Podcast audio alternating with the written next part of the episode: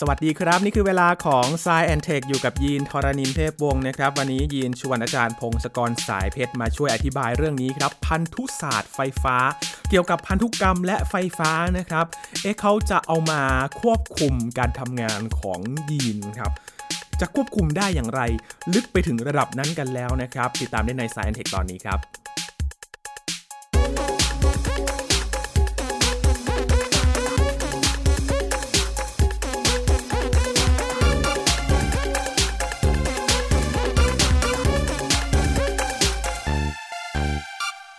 ก่อนเข้ารายการครับคุยกับอาจารย์พงศกรไว้ว่าเขาก็หาทำเหมือนกันนะครับพยายามจะไปทดลองระดับที่มันลึกลงไปเรื่อยๆ คือระดับใหญ่ๆที่เราเห็นกันเนี่ยมันเป็นเรื่องทั่วไปไปแล้วนะครับ นักวิทยาศาสตร์ก็พยายามจะไปดูการทำงานของร่างกายให้ลึกขึ้นไปอีกนะครับ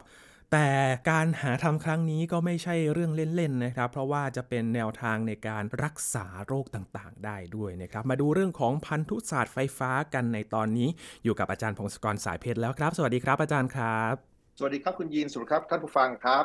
เป็นพาดหัวที่เห็นแล้วตกใจเหมือนกันครับ อาจารย์พันธุศาสตร์ไฟฟ้า เอ๊ะ ไฟฟ้าจะมากระตุ้นการทำงานของพันธุกรรมได้ยังไงนะครับ เราก็ต้องเข้าใจก่อนพันธุศาสตร์คืออะไรครับนะ พันธุศาสตร์เนี่ยมันคือสารพันธุกรรมที่อยู่ในเซลล์ของเรานี่แหละ จริง ๆ ที่เรามีชีวิตอยู่ได้เนี่ยแล้วเราพูดคุยกันอยู่ตอนเนี้ยนะมันเป็นการทำงานร่วมกันของเซลล์จำนวนมหาศาลมาก ๆ เป็นล้านๆตัวเลยนะอืมแต่ละตัวมันก็ไม่ได้มีชีวิตอะไร ไม่ได้มีความคิดอะไรหรอก แต่มันก็ทำหน้าที่อะไรของมันไป มันคล้ายๆหุ่นยนต์ที่มีโปรแกรมอยู่ว่าควรจะทำนู่นทำนี่อย่างไร ครับ แล้วปรากฏว่าเซลล์พวกเนี้ยซึ่งแต่ละตัวดูไม่ค่อยมีความคิดอะไรนะ มันทำงานร่วมกันสัญญาณต่างๆ ที่มันส่งกันไปส่งกันมา มันทำให้เป็นสิ่งมีชีวิตขึ้นมาได้อืมแล้วก็บางตัวมีเซลล์สมองทำงานร่วมกัน ดันมีความคิดได้ครับคล้ายๆว่ามันสามารถเข้าใจรอบๆตัวมันได้ สิ่งรอบๆตัวนอกเซลล์ออกไปนอกร่างกายไปคืออะไรได้ แต่ทั้งนี้ทั้งนั้นสิ่งมีชีวิตทั้งหลายเนี่ยมันเกิดจากการทำงานร่วมกันของเซลล์ครับอย่างในร่างกายของเราเนี่ยเซลล์แต่ละเซลล์เนี่ยมันก็มีสารพันธุกรรม สารพันธุกรรมเนี่ยมันเป็นแค่สารเคมีเป็นโมเลกุลนะนะแต่เป็นโมเลกุลที่ยาวยาวมากเขาเรียกว่า DNA ตัว DNA หรือสารพันธุกรรมเนี่ยมันเหมือนหนังสือมันเหมือนหนังสือที่เล่มใหญ่มากๆมหาศาลเลย มันเหมือนหนังสือวิธีร่ายเวทมนต์หรือว่าเป็นหนังสือทำอาหารก็ได้เอาตีว่าเป็นหนังสือทำอาหารดีกว่าตำราเหรอตำราใช่ตำราทำอาหารกันแล้วกัน แต่ว่าไอ้ตำราเนี่ยมันมีตัวอักษรประมาณเป็นพันล้านตัวเลยนะครับอืม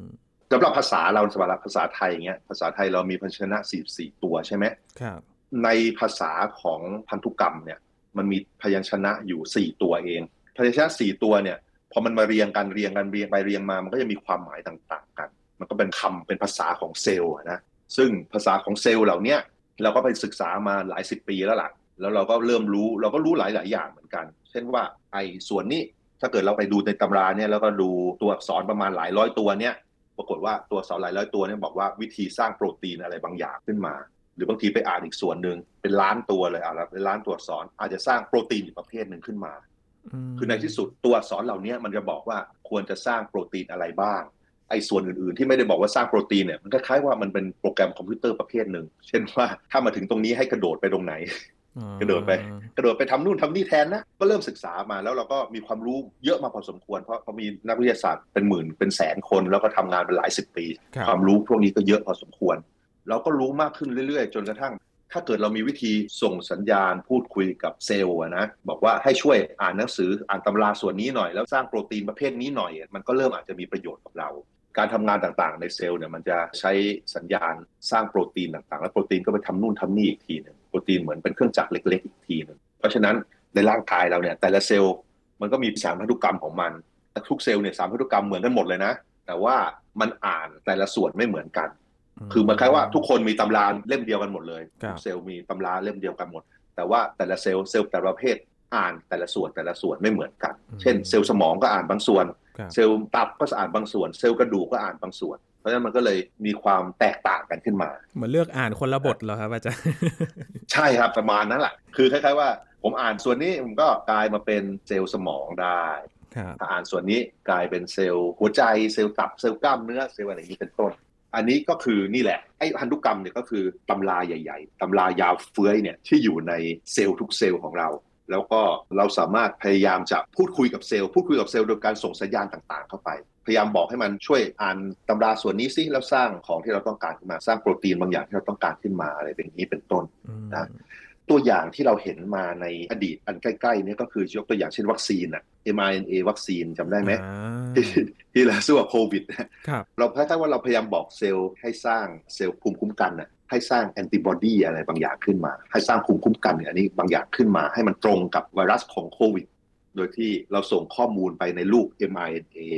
mRNA มันก็ลอยเข้าไปเซลล์มันดูดเข้าไป แล้วมันก็ไปอ่านตุ๊ดๆๆแล้วมันก็ไปดูวิธีสร้างดีว่าจะสร้างโปรตีนอะไรเอ่ยขึ้นมาแล้วมันก็สร้างขึ้นมากลายเป็นภูมิคุ้มกันของเราขึ้นมาได้ อันนี้ก็เป็นวิธีหนึ่ง หรือยาหลาย ๆ ประเภท ยกตัวอย่างเช่น ยาเบาหวานประเภทหนึ่ง สมมุติจะสังเคราะห์อินซูลินขึ้นมา คนป่วยเบาหวานเนี่ยผลิตอินซูลินไม่ได้เขาต้องฉีดเงี้ยวิธีผลิตอินซูลินเดี๋ยวนี้ก็คือเอาพันธุกรรมของคนเนี่ยใส่เข้าไปในแบคทีเรียแล้วแบคทีเรียก็อ่านแล้วก็สร้างขึ้นมาสร้างโปรตีนตุ๊กๆๆๆขึ้นมา แล้วเราก็เก็บโปรตีนเหล่านี้ขึ้นมา แล้วเรามาใช้มาฉีดช่วยผู้ป่วยเบาหวานได้ครับนะคือสิ่งมีชีวิตทั้งหลายบนโลกเนี่ยแต่ละเซลล์มันพูดคุยกันด้วยภาษาพันธุกรรมคล้าย ๆ กันได้มันเข้าใจ คือใช้ตัวอักษรเดียวกัน 4 ตัวอืมเพราะฉะนั้นสิ่งมีชีวิตทั้งโลกเนี่ยเป็นญาติกันหมดเลย มันใช้ภาษาเดียวกัน หน้าที่ของเราก็คือพยายามให้เข้าใจภาษาเหล่านี้ แล้วก็สั่งให้มันทำนู่นทำนี่ไปขอร้องให้มันทำดีกว่าไม่ใช่สั่งสั่งดูเหมือนบังคับช่วยนะคทำรับให้นี่หน่อยใช่เพราะว่าจริงๆเราสั่งบางทีเราสั่งผิดแล้วก็พังอีกก็มีมีพิษมีอะไรได้ใช่ไหมอืมนะครับว่าเราก็ต้องระมัดระวังนะครับกรุณาสร้างตัวนี้หน่อยอะไรว่าเกิดอะไรขึ้นเลยขอดีๆนะขอดีๆ ใช่ขอดีๆ ไอ้วิธีเนี้ยวิธีที่ไปติดต่อกับเซลล์แล้วก็พยายามให้เซลล์อ่านตำราพันธุกรรมของมันบางส่วน เพื่อสร้างสิ่งต่างๆ ที่เราต้องการเนี่ยก็เรียกว่าเป็นพิธีจัดการทางพันธุกรรม คือเราครับต้องการจะให้เซลล์มันทำนู่นทำนี่ให้อืมโดยที่วิธีเหล่าเนี้ยมันก็มีหลายวิธี มันมีตั้งแต่สารเคมีประเภทต่างๆ ใส่เข้าไป หรือว่าบางทีเราก็ใช้แสงใส่เข้าไปบางทีเราออกแบบให้เซลล์บางตัวโดนแสงแล้วจะทำนู่นทำนี่อย่างที่เราต้องการเนี่ยหรือบางทีเราก็ใส่ RNA mRNA อะไรเข้าไปอย่างเงี้ย ไอ้พวกนี้เป็นสิ่งที่เราพยายามส่งเข้าไป แล้วให้เซลล์มันตีความว่า เออควรจะทำอะไรต่อไปครับซึ่งนานๆทีเราก็จะได้คำศัพท์ใหม่ ๆ ขึ้นมาว่าควรจะคุยกับมันยังไงอะนะอืมแล้วก็สะสมไปเรื่อยๆสะสมไปเรื่อยๆว่าโอเคทำอย่างนี้แล้วได้อย่างนู้นทำอย่างนี้แล้วได้อย่างนู้นไปเรื่อยๆ นอกจากสารเคมีแล้วก็แสงแล้วก็อื่นๆเนี่ยก็มีคนพยายามใช้ไฟฟ้าด้วย เพราะว่าการใช้สารเคมีเนี่ยบางทีมันควบคุมยากอะครับคือมันใส่เข้าไปแล้วมันก็กระจายกระจายไปไหนไม่รู้ความเข้มข้นมันอาจจะเปลี่ยนไปห รือถ้าใส่เยอะไปบางทีมันก็เป็นพิษ มันทำให้ความเข้มข้นมากเกินไปตรงนั้น มันเซลล์มันอ่าตายดีกว่าเป็นต้น หรือบางทีถ้าเกิดใช้แสงไปกระตุ้น มันก็ต้องใช้กับในส่วนที่แสงเข้าถึง ถ้าเกิดไปลึกๆก็ใช้ไม่ได้ ก็เลยมีหลาย ๆ วิธี คือคนก็พยายามใช้วิธีอื่น คนก็ไปคิดถึงใช้ไฟฟ้าได้ไหมเอ่ยอืมก็มีการทดลองเกี่ยวกับพวกนี้มานานสักพักแล้วล่ะหลายหลาย ๆ ปี อาจจะเป็น 10 ปีแล้ว แล้วก็มีการใช้ไฟฟ้าในหลาย ๆ ประเภท ใช้ไฟฟ้ากระแสสลับโวลต์ต่าง ๆ ที่ผ่านๆมาบางทีมันก็ได้ผลบ้างไม่ได้ผลบ้าง แต่มันค่อนข้างอันตรายในเชิงที่ว่าบางทีเซลล์มันก็ตายซะครับมันคล้ายๆไฟดูดอะมั้งผมเข้าใจว่าอย่างนั้นถ้าเป็นไฟฟ้ากระแสสลับมันก็อาจจะทำให้พวกประจุไฟฟ้าในเซลล์ขยับไปขยับมาตามมากเกินไปแล้วมันอาจจะไม่เหมาะมันอาจจะเหมือนกับทำให้คลื่นไส้แล้วตายนะอืมเพ ราะงานวิจัยอันใหม่ที่เพิ่งตีพิมพ์เนี่ยที่เขาบอกว่าใช้ electrogenetic อันนี้เขาใช้ไฟฟ้ากระแสตรงจากถ่านไฟฉายด้วยซ้ำเออที่โวลต์มันน้อยแล้วโวลต์มันใช้ถ่าน 3 ก้อน รวมกันแค่ประมาณ 4.5 โวลต์ไม่ถึง 5 โวลต์นะแล้วกระแสมันก็ไม่ได้เยอะอะไรมาก มันมาจากถ่านไฟฉาย เนี่ยเขาใช้ถ่านอันเนี้ยเปิดปิดเปิดปิดเป็นระยะระยะเป็นสัญญาณเข้าไป แล้วปรากฏว่าการทำอย่างเนี้ย คนพบว่าสามารถกระตุ้นให้เซลล์สร้างสารเคมีคืออินซูลินออกมาได้ เดี๋ยวเราจะคุยรายละเอียดไปว่ามันไปทำอะไรกัน การทดลองนี้มันทำยังไงทำไมถึงรู้ว่ามีอินซูลินออกมาทำไมมันถึงสำคัญ ไอ้ทีมงานนี้มาจากสวิตเซอร์แลนด์นะครับ มาจาก ETH Zurich ETH ก็เป็นสถาบันวิจัยมหาวิทยาลัยที่ใหญ่มากในสวิตเซอร์แลนด์ครับแล้วก็มีนักวิจัยเต็มไปหมดเลย อันนี้ก็ตีพิมพ์มาในอ่า Nature Metabolism นะครับ ก็เป็นวารสารที่ด้านวิทยาศาสตร์ชั้นนำ เขาก็ตีพิมพ์แล้วก็มีวิธีทำให้ดูด้วย แล้วก็บอกว่าเขาทดลองอะไรทำอะไรไปบ้างแล้วได้ผลอะไรเผื่อใครสนใจก็อาจจะไปทำต่อได้ เดี๋ยวสรุปก่อนมันทำยังไงเขาทำอย่างนี้เขาเอาหนูหนูอีกแล้วนะหนูทดลองเรายังไม่ได้ทดลองกับคนนะครับ เอาหนูหนูไม่ใช่หนูปกติด้วย เป็นหนูที่ป่วยเป็นโรคเบาหวานประเภทที่หนึ่งหนูพวกนี้เนี่ยที่มีโรคเบาหวานก็มีน้ำตาลในเลือดสูงกว่าปกติถ้าเทียบกับหนูปกติที่ไม่มีอาการโรคน้ำตาลของหนูที่เป็นโรคจะสูงกว่าไอ้ หนูพวกนี้เนี่ยก็คือถูกคัดเลือกพันธุ์มานั่นแหละเขเขาคัดเลือกพันธุ์มาให้มันกลายเป็นหนูที่มีอาการทางเบาหวานทั้งนั้นเลยมันสร้างอินซูลินไม่ค่อยได้สร้างได้น้อยคืออินซูลินเนี่ยคือเป็นสารเคมีที่เวลาเราทานอาหารเข้าไป พอเริ่มย่อยน้ำตาลเข้าไปในเลือด ร่างกายเราก็สร้างอินซูลินออกมา อินซูลินจะกระตุ้นทำการเผาผลาญน้ำตาลอะไรให้หายไปนะถ้าเกิดอินซูลินมันขาดไปอย่างเงี้ย ก็เป็นไปได้ว่าน้ำตาลในเลือดเราก็อยู่สูงนานเลยแล้วเราก็เป็นเบาหวาน อันนี้ในคนก็เป็นอาการนี้เหมือนกันเหมือนกับหนูนี่แหละพอเราได้หนูที่เป็นเบาหวานมาแล้ว ตกลงเขาก็ไปหาเซลล์มนุษย์ เซลล์มนุษย์ไอ้เซลล์มนุษย์ส่วนที่สร้างอินซูลินได้ ก็ไปคัดเลือกมาใหญ่เลยดุ้งดุ้งดุ้งดุ้งไปหามา มีรายละเอียดใน paper เนี่ย ก็ถ้าใครสนใจทำก็ต้องไปหาประเภทเซลล์อย่างนี้อย่างนี้ออกมาได้ ก็น่าสนใจน่าจะลองทำในประเทศเราดูนะ แต่ว่าโอเคแต่สรุปคือได้เซลล์มนุษย์มาแล้ว จากการทดลองในอดีตของทีมนี้แหละสองสามปีที่แล้วเขาเคยทดลองมาแล้ว ถ้าเกิดเอาไฟฟ้าหลักไม่กี่โวลต์เนี่ยไปจิ้มแถวแถวเซลล์ที่สามารถสร้างอินซูลินได้ เขาจะพบว่าเซลล์เหล่านี้มันจะสร้างอินซูลินออกมา โดยที่คืออย่างนี้ก็อาจจะถามว่าเฮ้ยเขาไปรู้ได้ไงเนี่ยเขาไปรู้ได้ยังไง มันเป็นความรู้สะสมขึ้นมาที่ว่าเรารู้ว่ามนุษยชาติและนักวิทยาศาสตร์เนี่ยเขาพบว่า ไอเซลล์ที่สร้างอินซูลินได้เนี่ยมันจะเริ่มสร้างเมื่อไหร่ มันจะเริ่มสร้างเมื่อมีสารอนุมูลอิสระครับหรือ ROS ลอยไปลอยมาที่ปริมาณระดับหนึ่ง ถ้าเกิดไปถึงระดับหนึ่งปุ๊บเนี่ยไอเซลล์มันตรวจพบได้ว่ามีสารประเภทนี้รอบๆตัวมันเยอะ มันก็จะไปนั่งอ่านตำราหรือพันธุกรรมของมันว่า โอเค ควรจะเปิดไปที่หน้าไหน แล้วสร้างอะไรเอ่ยมันก็จะเปิดไปที่หน้าที่สร้างอินซูลิน แล้วมันก็อ่านเออแล้วก็ทำ สังเคราะห์อินซูลินออกมาตุ๊บตุ๊บตุ๊บตุ๊บตุ๊บแล้วก็ปล่อยอินซูลินออกมา เพราะฉะนั้นพอนักวิทยาศาสตร์รู้ว่าโอเคไอเซลล์เหล่านี้ถ้าเกิดไปเจอสารอนุมูลอิสระบางประเภท แล้วมันจะเริ่มสร้างอินซูลินเนี่ยเพราะฉะนั้นเราก็หาวิธีสร้างสารอนุมูลอิสระแถวนั้นเลยไอ้วิธีสร้างก็เขาไปคิดมาเออทำได้ยังไงเอ่ยในที่สุดเขาก็เออจำได้ว่าเวลาเราแยกน้ำด้วยไฟฟ้าเนี่ย เวลาเอาลวดจุ่มไปในน้ำแล้วก็ปล่อยกระแสไฟลงไปเนี่ย ดี๋ยวสักพักน้ำมันจะทำปฏิกิริยากับไฟฟ้าแล้วมันก็แยกเป็นอืมไฮโดรเจนออกซิเจนอะไรต่างๆอิใช่ไหมเล็กโทรไลซิสใช่ไหมครับอิเล็กโทรไลซิสใช่ นี่คือการทดลองตั้งแต่สมัยเด็กๆเลยนะอันในตอนมัธยมต้องได้ทดลองกัน ใช่ แล้วก็เอามาจุดไฟระเบิดได้อะไรเงี้ยไฮโดรเจนว้าวนะแต่ว่าพอแยกได้ไฮโดรเจนออกซิเจนไอออกซิเจนเนี่ยมันจะไปรวมตัวกับของแถวๆนั้นตุ๊บๆๆๆแล้วกลายเป็นอนุมูลอิสระได้ครับอ่าทีมนี้และหลาย ๆ ทีมเนี่ยเขาก็มีการทำไอ้พวกนี้แหละ แต่ว่าทีมนี้ก็เมื่อสองปีที่แล้วทดลองกันในหนู คราวนี้จะทดลองกับเซลล์คนครับนี่แหละคือนี่เลยเอาเข็มจิ้มลงไปนิดหน่อย ในกลุ่มเซลล์มนุษย์ที่เราสร้างอินซูลินได้เนี่ยนะพอจุ่มลงไปจุ๊บนะแล้วก็ปล่อยกระแสไฟฟ้าไปไม่กี่วินาทีเองนะมันเขาทดลองหลายแบบแต่ว่ารวมๆแล้วประมาณ10วินาทีอะอืมปรากฏว่ากระแสไฟฟ้าเนี่ยที่ไหลผ่านมันก็เกิดการแยกน้ำไฮโดรเจนออกซิเจนออกซิเจน รวมตัวกับของแถวๆนั้นปุ๊บกลายเป็นอนุมูลอิสระ ไอ้อนุมูลอิสระบางประเภทเนี่ยมันก็จะไปเป็นตัวเปิดสวิตช์ว่าเซลล์ควรจะไปอ่านตำราพันธุกรรมส่วนนี้นะที่สร้างอินซูลินครับแล้วเซลล์ก็ไปทำงานอย่างนั้น แล้วมันก็ปล่อยอินซูลินออกมา คราวนี้อินซูลินของคนมันใช้กับหนูได้ไหม ได้ปรากฏว่าเป็นใช้ได้ตัวเดียวกันนั่นแหละคือคนกับหนูก็เป็นญาติกันเขาก็เลยแบบวัดในเลือดหนูเลย ปรากฏว่าเปรียบเทียบกันนะไอ้หนูที่เป็นโรคเบาหวานเนี่ยพอทำอย่างนี้ปุ๊บนะ ปล่อยไฟฟ้าเข้าไปปุ๊บอินซูลินออกมา น้ำตาลในเลือดของหนูที่เป็นเบาหวานก็ลดลงอืมใกล้ระดับปกติครับก็เหมือนกับการรักษาประเภทหนึ่งเลย ก็คือสิบวินาทีนี่อยู่ได้ทั้งวันสำหรับไอ้หนูพวกนี้ ก็เย่เป็นการวิธีรักษาควบคุมโรคเบาหวานของหนูได้ โดยใช้เซลล์มนุษย์ เซลล์มนุษย์ สร้างอินซูลินของมนุษย์อืม โดยที่เราเปิดปิดสวิตช์โดยการใช้ไฟฟ้าไม่ถึง 5 โวลต์เนี่ยประมาณ 10 วินาทีสิบวินาทีเท่านั้นแล้วก็ช็อตนานกว่านี้ไม่ได้ ใช่ใช่อืมเขาลองแล้วมันไม่มีอะไรดีขึ้น เขาก็คงกลัวเซลล์ตายมั้งครับเท่าที่ลองเนี่ยสิวินาทีมันโอเคเลยอะครับคือลดลงมาระดับน้ำตาลในเลือดนี่เกือบเท่ากับระดับปกติของหนูพวกนี้เลยครับคือของหนูปกติหรือกับหนูที่ไม่เป็นโรคดีกว่า เขาก็ลองอีกหลายแบบคือ ถ้าเกิดไม่ใช้เข็มเนี่ยนะแค่ไม่จิ้มลงไป สมมุติเอาแค่แปะห่างออกไปหน่อย เอาเข็มไปแปะเฉยๆได้ไหมไม่ได้ เอาเข็มไปจิ้มที่ห่างออกไป3เซนติเมตรห่างจากเซลล์พวกนี้เกิดอะไรขึ้นไหมไม่ได้อืมแล้วก็สมมุติว่าเอาเข็มไปจิ้มตรงเซลล์นี่แหละ แต่ว่าเราใส่สารที่เป็นสารต้านอนุมูลอิสระด้วย คือถ้าเกิดมีออกซิเจนมามันจะจับออกซิเจนก่อนเลย คือไปต้านอนุมูลอิสระ ได้ผลไหมก็ไม่ได้ แล้วก็นี่ก็คือเป็นการแสดงว่าไอการที่เราปล่อยกระแสไฟฟ้าตรงเนี้ย มันเป็นการแยกน้ำแล้วก็ทำให้เกิดสารอนุมูลอิสระแถวๆนั้น แล้วสารอนุมูลอิสระแถวนี้พวกนี้เนี่ยพอเซลล์มันเจอปุ๊บมันก็จะไปเปิดคู่มือตำราของมันในพันธุกรรมของมันว่าควรจะสร้างอินซูลินแล้วก็ปล่อยอินซูลินออกมาอู้หูหนูก็มีความสุขโรคภัยก็ลดลงไปนะครับ ก็คือ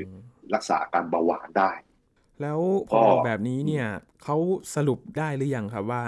คนก็น่าจะได้ มันไม่มีเหตุผลที่จะใช้ไม่ได้กับคนเลยอะใช่ไหมคืออืมคือตอนนี้เพราะเซลล์ที่สร้างอินซูลินน่ะมันเป็นเซลล์มนุษย์เลยนะ เพราะฉะนั้นขั้นต่อไปทดลองกับคนครับ คือน่าจะได้แหละ ถ้าเกิดมันไม่ได้ผมจะแปลกใจมากนะก็คือหน้าขั้นต่อไปก็คือนี่แหละ คือกระตุ้นไฟฟ้าใส่เซลล์ที่สร้างอินซูลินได้นี่แหคละรับไม่รู้มันจะมาออกมาในรูปไหนอะนะ อาจจะฝังไว้แถวแถวๆผิวหนังหรือเปล่าอืมหรือว่าจะใส่สายไฟไปในอวัยวะอะไรหรือเปล่า อันนี้รอดูต่อไปกันแล้วกันผมก็ไม่แน่ใจ ต้องให้เอ็กซ์เพรสมากกว่านี้มาดูว่าเขาควรจะทำกันยังไง และทดลองอย่างไร แต่ความสำคัญของการทดลองนี้มันคืออะไรคือ เราสามารถควบคุมการทำงานของเซลล์บอกให้เซลล์ไปทำอะไรบางอย่างได้ โดยใช้ไฟฟ้ากระแสตรงที่ไม่เป็นอันตราย แล้วก็ใช้เวลาน้อยด้วย อันนี้คือการค้นพบที่สำคัญ มันก็ต้องทำงานวิจัยเพิ่มเติมไปว่า เราจะขยายขอบเขตอะไรได้บ้าง เราจะไปดูว่าเราจะสั่งเซลล์ประเภทอื่นๆ อย่างไรได้บ้างไอสารอนุมูลอิสระเนี่ยถ้าเกิดไปปล่อยให้เซลล์ประเภทอื่นๆ มันจะสร้างสารอื่นๆออกมาไหมเองเป็นต้น ในที่นี้เราทดลองกับเซลล์ที่ปล่อยอินซูลินเท่านั้น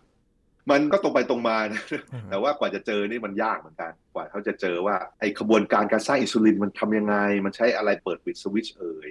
เราต้องสร้างอนุมูลอิสระประเภทอะไรอะไรเงี้ยแต่ตอนจบมันกลายเป็นว่า การสร้างอนุมูลอิสระนี่มันค่อนข้างตรงไปตรงมาและง่ายมากครับแล้วก็มันก็เลยใช้อย่างนี้ได้เลยนะ เปิดปิดสวิตช์ได้เลยเพราะฉะนั้นในอนาคตเราก็อาจจะเห็นคนเราที่เป็นโรคเบาหวานก็มีเยอะใช่ไหมเบาหวานประเภทที่หนึ่งประเภทที่หนึ่งนี่คืออินซูลินมันขาดไป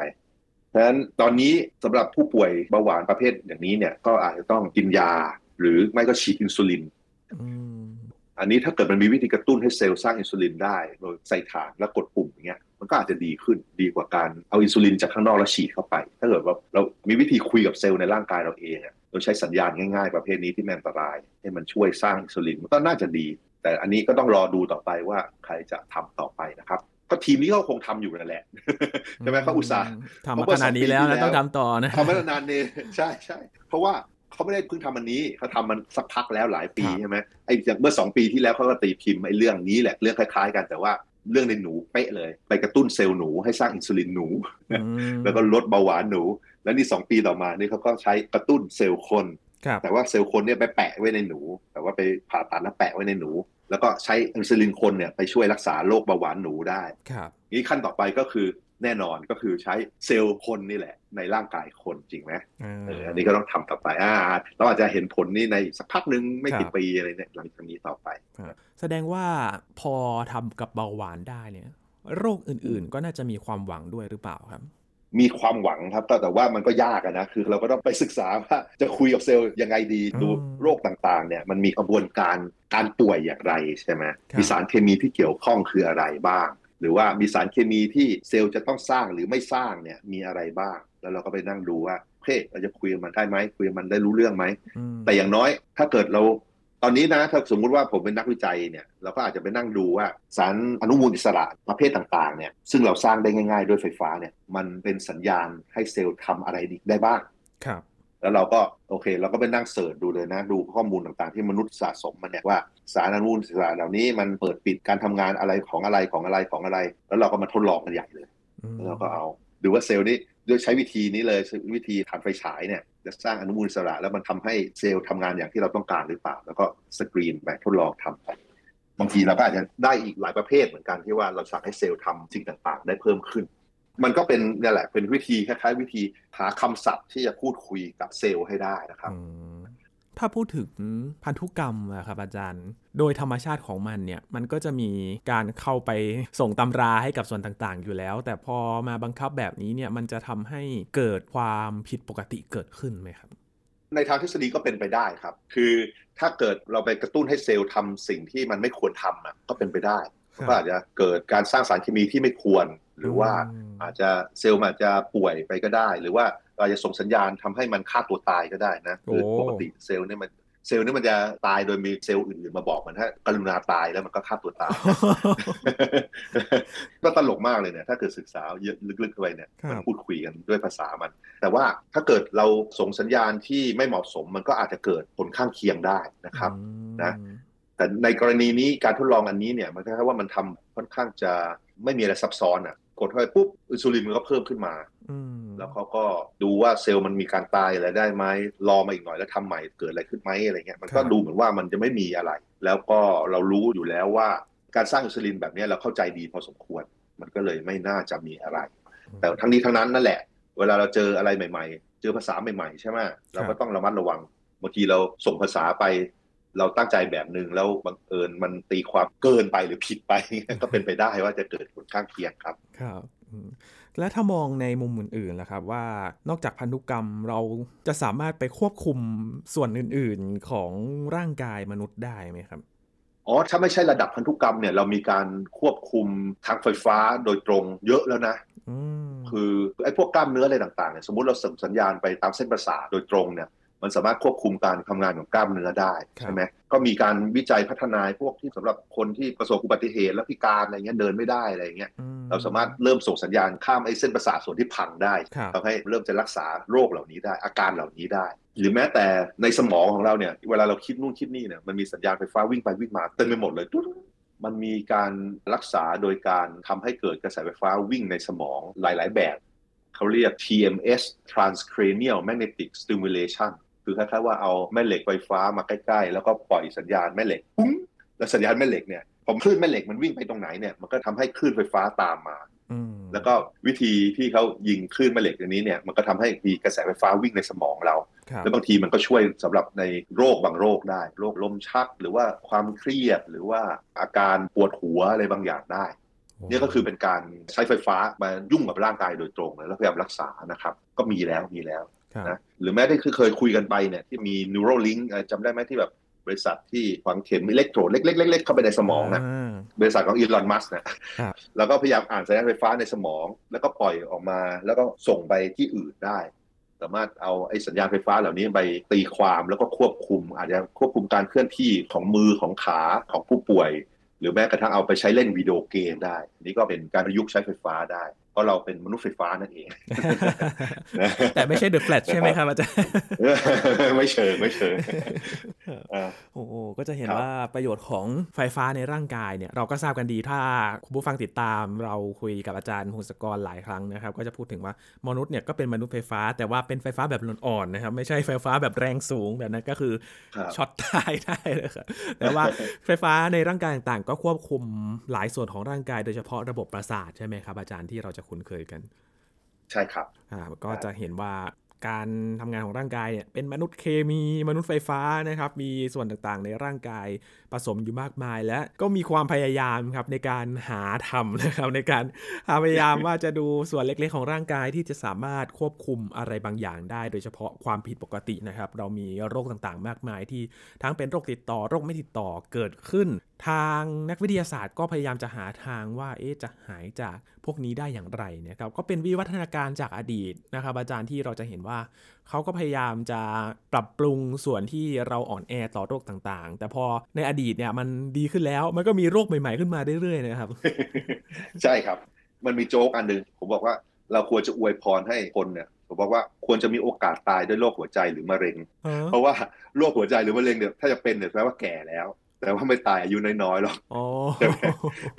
คือคือโรคต่างๆ เราแก้ไปได้เยอะแล้วเราไม่ค่อยตายอายุน้อยๆแล้วไงครับมันก็จะเหลือโรคที่อยู่ระยะไกลออกไปโรคหัวใจหลอดเลือดมะเร็งเนี่ยที่แบบว่าใช้เวลาสะสมนาน ซึ่งตอนนี้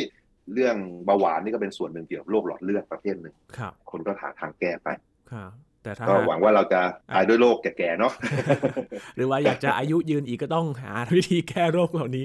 ถ้าใครอยากจะอยู่ต่อยาวๆนะครับ ผมว่าอีกสักพักพอเรารู้มากเราก็อาจจะแก้โรคพวกนี้ไปได้ครับอาจจะรอดจากมะเร็ง รอดจากโรคหัวใจก็อาจจะไปเจอเรื่องอื่นอีกอืมเช่น เซลล์มันแก่ตายเองเนี้ยครับจะบอกไงดีว่าเซลล์อย่าเพิ่งแก่เงี้ยเป็นต้นอืมนะครับโอ้ก็รอดูต่อไปครับครับวันนี้ขอบคุณอาจารย์พงศกรมากๆเลยครับ ครับ ยินดีครับ สวัสดีครับ ครับ นี่คือ Science and Tech นะครับ คุณผู้ฟังติดตามรายการของเรากันได้ที่ www.thaipbspodcast.com ครับ รวมถึงพอดแคสต์ช่องทางต่างๆ ที่คุณกำลังรับฟังเราอยู่นะครับ อัปเดตเรื่องวิทยาศาสตร์ เทคโนโลยี และนวัตกรรมกับเราได้ที่นี่ทุกที่ทุกเวลากับไทย PBS Podcast ครับ ช่วงนี้ยีนทรณินเทพวงศ์พร้อมกับอาจารย์พงศกรสายเพชรลาไปก่อนนะครับ สวัสดีครับ